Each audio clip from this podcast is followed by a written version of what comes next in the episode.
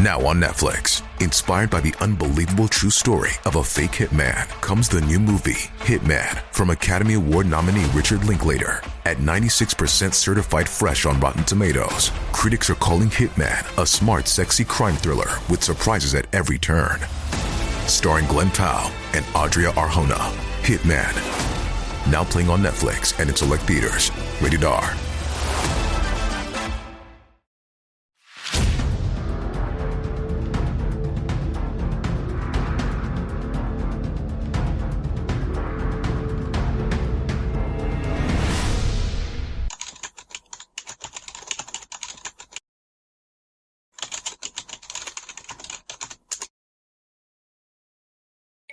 はい、皆さんこんにちは。話題の事件へようこそ。今回の考察は、未解決事件、茨城少年リンチ殺人事件です。この事件は、当時17歳の少年が4人の男に集団暴行を受けた上、現金を奪われ死亡した事件です。事件から17年後に犯人と思われる4人の映像が公開されていますが、遅すぎるとの批判が殺到し、未だに犯人の特定には至っていません。なぜ事件後すぐに公開できなかったのか。まずは事件概要からどうぞ。事件概要。2000年5月4日0時30分頃、茨城県牛久市にあるスーパーの駐車場で土木作業員の F さん、当時17歳が交際していた女性と一緒にいるところ、突然4人組の男に襲われた。女性は男の一人に拘束され、F さんはおよそ30分間無抵抗のまま暴行を受け、所持金数千円を奪われ、意識不明の重体となり、9日後の5月13日午前1時頃に死亡が確認された。警察は強盗致死事件として捜査を開始し、F さんと一緒にいた女性の証言などをもとに、男4人を重要参考人とみて行方を追った。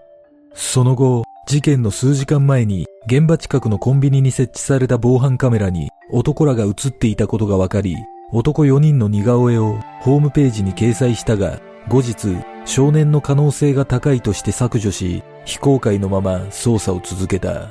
しかし、その後も男らを特定することができず、長期間未解決となっていることから、警察は事件から17年後に動画を公開し、情報を求めた。これに対し世間からは時間が経過しすぎていたため今更遅いとの批判の声が相次ぎ警察の捜査に不信感を募らせた。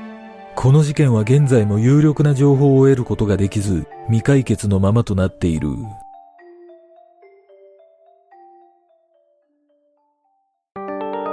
事件の経緯。5月4日0時30分頃。土木作業員の F さんは交際相手の女性と共に牛久市中央にあるスーパーマーケットを訪れていた。二人が自動販売機でジュースを買っていると突然4人組の男が因縁をつけてきて二人はそのまま非常階段へと連れ込まれた。そこで女性は男の一人に拘束され F さんは他の三人の男に頭部を壁へ打ち付けられるなどしその場に倒れ込んだが男らはおよそ30分にわたって無抵抗の F さんに暴行を続けたという。その後、4人組は F さんの所持金数千円を奪って逃走した。この暴行によって F さんは顔が約2倍に腫れ上がり、意識不明の重体となっているが、ほとんどの傷が頭部に集中していたため、男らは執拗に顔面ばかりを狙っていたとみられ、非常階段には大量の血痕が残っていたという。解放された女性が助けを求め近隣住宅に駆け込み110番通報しその後 F さんは病院に運ばれたが F さんの母親が病院に駆けつけた際医師に脳が形を成していないと言われるほど頭ばかりを殴られており息子と判別できないほど顔が腫れ上がっていたという。F さんはそのまま意識が戻ることはなく5月13日午前1時に脳挫傷で死亡した。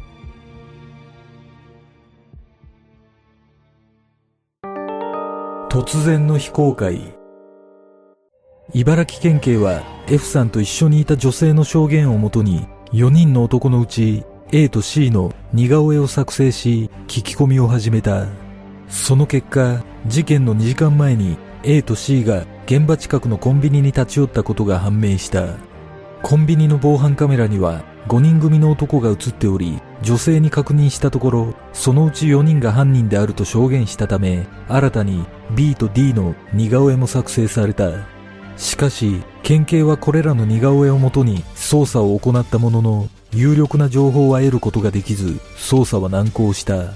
そこで、幅広い情報を得るために、県警は似顔絵の公開を検討したが、犯人グループが未成年である可能性が高かったことから、似顔絵公開の是非を警察庁に確認したところ、警察庁から消極的に介するとの回答があったため、県警はそれに従い、犯人と思われる4人組の男の似顔絵を載せたビラやポスターなどは作成せず、独自の判断でホームページに似顔絵を公開して情報提供を呼びかけた。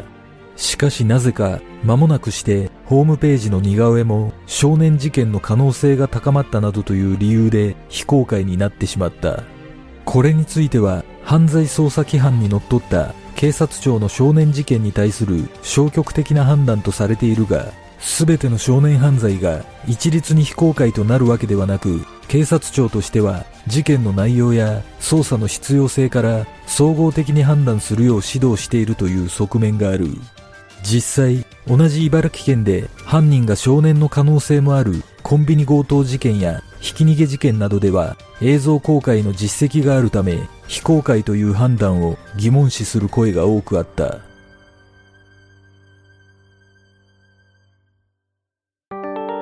映像公開までの謎事件から17年後の2017年5月2日県警はホームページでついに防犯カメラの動画を公開した。県警が映像公開をここまで遅らせたことには二つの理由があるとされている。一つ目は、打つ手なしの状態になるまで懸命な捜査を続けていたためというもの。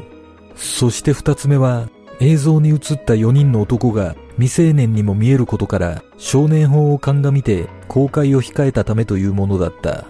しかし世間では未成年であっても罪に変わりはない人を殺して逃げ続けている奴らに配慮など必要ない。警察は被害者より加害者を手厚く守るのかなど辛辣な意見が多く飛び交った。実際17年も経ってから映像を公開したところで犯人の特徴は年齢とともに間違いなく変化していることが予測されるため特定は困難だとの見方が強かった。実は防犯カメラの動画が公開されるまでにも複雑な経緯があった。事件後に県警のホームページで一旦公開された似顔絵が非公開となり再公開されるまでには長い時間を要している。2003年、警察庁は再犯の恐れが認められる事件に関しては公開すると方針を変更。しかし、多くのメディアは少年法の趣旨を踏まえ似顔絵の報道を見送っていた。そんな中、この方針変更を知った F さんの両親が県警に嘆願したことで、2005年5月から4人の似顔絵が再公開されることになったが、やはり似顔絵だけでは男らの特定には至らず、より詳細な情報が含まれている防犯カメラ映像の公開が期待された。しかしなぜか映像に関してはいつまで経っても非公開のままだった。そして2010年、刑事訴訟法が改正され、最高刑が死刑である事件の控訴事項が撤廃されたことにより、この事件に関しても控訴事項はなくなり、犯人逮捕まで捜査が継続することとなった。2016年11月、ようやく防犯カメラの映像から静止画が公開され、2017年5月には県警のホームページで動画を公開し、同年10月末には YouTube に警察の公式チャンネルが開設され、動画第1弾としてこの事件の防犯カメラ映像が投稿された。その結果、情報提供は数件寄せられたというが、公開があまりにも遅すぎたため、かつての少年たちはすでに30代後半から40代になっていると思われ、加齢を考慮した似顔絵もホームページに掲載しているが、現在も4人の男を特定することはできていない。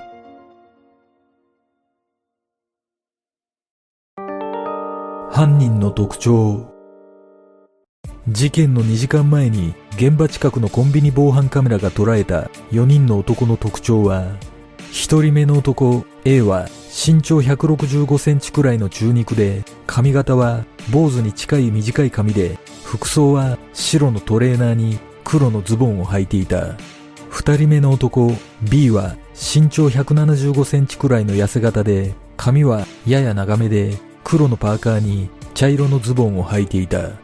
三人目の男 C は身長170センチくらいの中肉で、髪型は坊ちゃん狩り風でメガネをかけており、灰色のトレーナーに青のジーンズを履いていた。4人目の男 D は身長175センチくらいの痩せ型で、髪型はパーマ風の茶髪で黒のトレーナーに茶色のズボンを履いていた。あるテレビ番組によると、この男たちは F さんに対して、お前が牛久の頭かと因縁をつけてきたとされ、その他の状況を考慮すると、男らは牛久市か近隣市町村出身の可能性が高いとされている。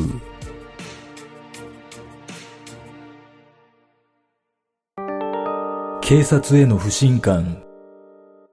実は、この事件の犯人は警察関係者や地元権力者の息子だったため、隠蔽が図られたのではないかとの噂がある。ある情報によると、F さんと一緒にいた女性は、警察でアルバムを見せられており、犯人と思われる男を確認しているとされている。これが事実であれば、この時すでに警察は重要参考人を特定し、名前なども掴んでいると思われるが、なぜかその人物に捜査は及んでいないとされている。また、あるテレビ番組がこの事件に関わったと思われる少年を特定し、警察へ情報提供したとしているが、全く進展はないままとなっている。これらのことから茨城県警は犯人が特定されることで何か都合の悪いことがあったのではないかとの疑念を感じさせるような動きとなっており、もともと動画を公開したくなかったという意図があったため、ほとぼりが冷めそうな頃に動画を公開したのではないかとの見方がある。そして、その都合の悪いことというのが、警察関係者の息子が関与しているという事実ではないかとする見方が多い。実は、このような憶測を呼ぶきっかけとなる事件が、この事件の1年前、1998年10月に同じ牛久市で起きている。それは、当時中学生の男子生徒が同級生の男子に一方的に殴打されて死亡するという痛ましい事件が発生したが、加害者である少年の父親が警視庁の現役の警察官で、少年の兄もまた茨城県警の警察官という警察一家だったため、知見への送致書には、父兄が警察官という環境もあり、今後少年の立ち直りが十分に期待できるという理由で、上場酌量を求める意見書が添付されるという特別待遇があり、火災は保護観察処分のみという例外的に寛大な処分を下している。F さんの事件もこのような関係者の闇ともいえる身内同士によるかばい合いが解決を遠ざけている要因の一つではないかと噂されている。事件の真相とは？この事件は2017年に動画が公開されたものの、現在も犯人の男は一人も逮捕されておらず、遺族はビラ配りをするなどして情報提供を呼びかけ続けている。日本の警察は殺人に関わる事件の検挙率が90%以上と世界でトップを誇るとされているが、残りの約10%に関しては本当に解決できない未解決事件と意図的に解決しない未解決事件が混在しているとの見方もある。F さんの事件に関しては、やはり後者の見方が多く、たとえ17年後の動画公開であろうと、ここまで鮮明な映像であれば、角度の高い情報提供があってもおかしくないため、なぜ警察は特定すらできないのかと、苛立ちを隠せぬ声もある。また、映像公開をめぐって、この事件でも少年法について論争が巻き起こったが、そもそも少年ではない可能性もあるのではないかと指摘する声もあり、確かに少年事件だと断定できる証拠などは出ていない。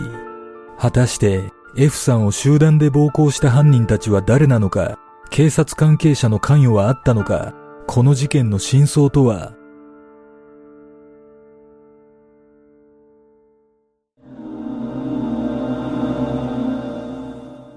この事件は犯人の似顔絵や映像の公開に対する対応を見ると確かに世間で言われているように警察が意図的に未解決事件へと誘導している印象を受けます。実は2021年4月から茨城県は全国初の試みとされる未解決の殺人事件に自治体報奨金制度を導入し有力な情報提供者に対して5万円の報奨金を支払う制度を始めているためこの事件に関してはかなり精度の高い情報提供があることが予想されます。にもかかわらず解決できていないことにはやはり捜査に対する不信感が拭えません。そしてこの事件で私が気になることは男らを捉えたコンビニの防犯カメラには5人組の男が映っていたという情報です。F さんと一緒にいた女性に確認したところ、そのうち4人が犯人であると証言したため、5人目の男の映像は公開されていませんが、本当に関与がなかったのか気になります。もしかしたら、女性が見ていないだけで、非常階段の外で見張り役などをしていたのかもしれません。これは私の想像ですが、この事件の犯人らは実は未成年ではなかったような気がします。警察が似顔絵を突然非公開とするためには未成年の可能性を示唆することが一番都合が良かったのではないでしょうか。だとすれば、やはり犯人の男らの中に警察関係者などがいた可能性は捨てきれません。この事件で率直に感じることは何かしらの逮捕できない理由が存在する事件だということです。公開されている防犯カメラの映像を見る限り、4人全ての特定ができないことには非常に違和感を覚えます。仮に4人とも少年だったとすれば、親族はもちろん、当時の同級生や周囲の関係者は絶対に特定できるレベルの映像だと感じるため、間違いなく警察も4人の特定ができているはずです。これほど鮮明な映像で逮捕できないのであれば、コンビニに防犯カメラを設置する意味など全くありません。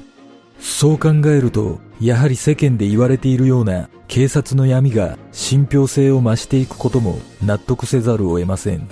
そして、この事件で私がもう一つ違和感を覚えたのは、4人の男のうち、メガネをかけている C だけが、他の3人とは違う印象を受けるということです。なんとなく真面目そうな印象があり、他の3人とは雰囲気も違うため、微妙な距離感があるようにも見えます。これは私の想像ですが、この事件は偶発的犯行ではなく、初めから F さんを狙った計画的犯行だったのではないでしょうか。男たちが F さんに対して、お前が牛久の頭かと因縁をつけたという情報があるため、顔見知りではなかったものの、F さんのことを知っていたという裏付けにもなります。また、牛久の頭かと地名を言っていることから推測すると、男らは牛久市以外に住んでいた可能性が高いことが伺えます。これらのことを踏まえ、さらに想像すると、F さんは一人だけ雰囲気の違う C とは顔見知りで、事件の前に二人の間に何らかのトラブルがあり、そのトラブルを知った C の友人である三人の男が話をつけに行くなどと買って出て F さんの行動を把握した上で現場周辺で待ち伏せしたという可能性もあるのではないでしょうか。だとすれば F さんだけがターゲットだったため一緒にいた女性が無傷だったことも納得できます。そして最終的に F さんから金を奪っていることから金銭トラブルが原因だった可能性も浮上します。いずれにしてもこの事件はやはり何らかの理由で意図的に解決しないという要素が強いような気がします。4人の男の中に警察関係者の息子がいるのか権力者の息子がいるのか定かではありませんが、仮にそのような理由で未解決事件となっているとすれば、強い憤りを感じます。皆さんはどんな考察をするでしょうか？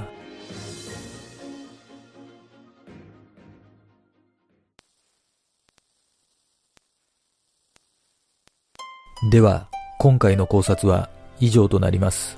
よかったら、グッドボタン、チャンネル登録お願いします。ご覧いただきありがとうございます。では次の考察で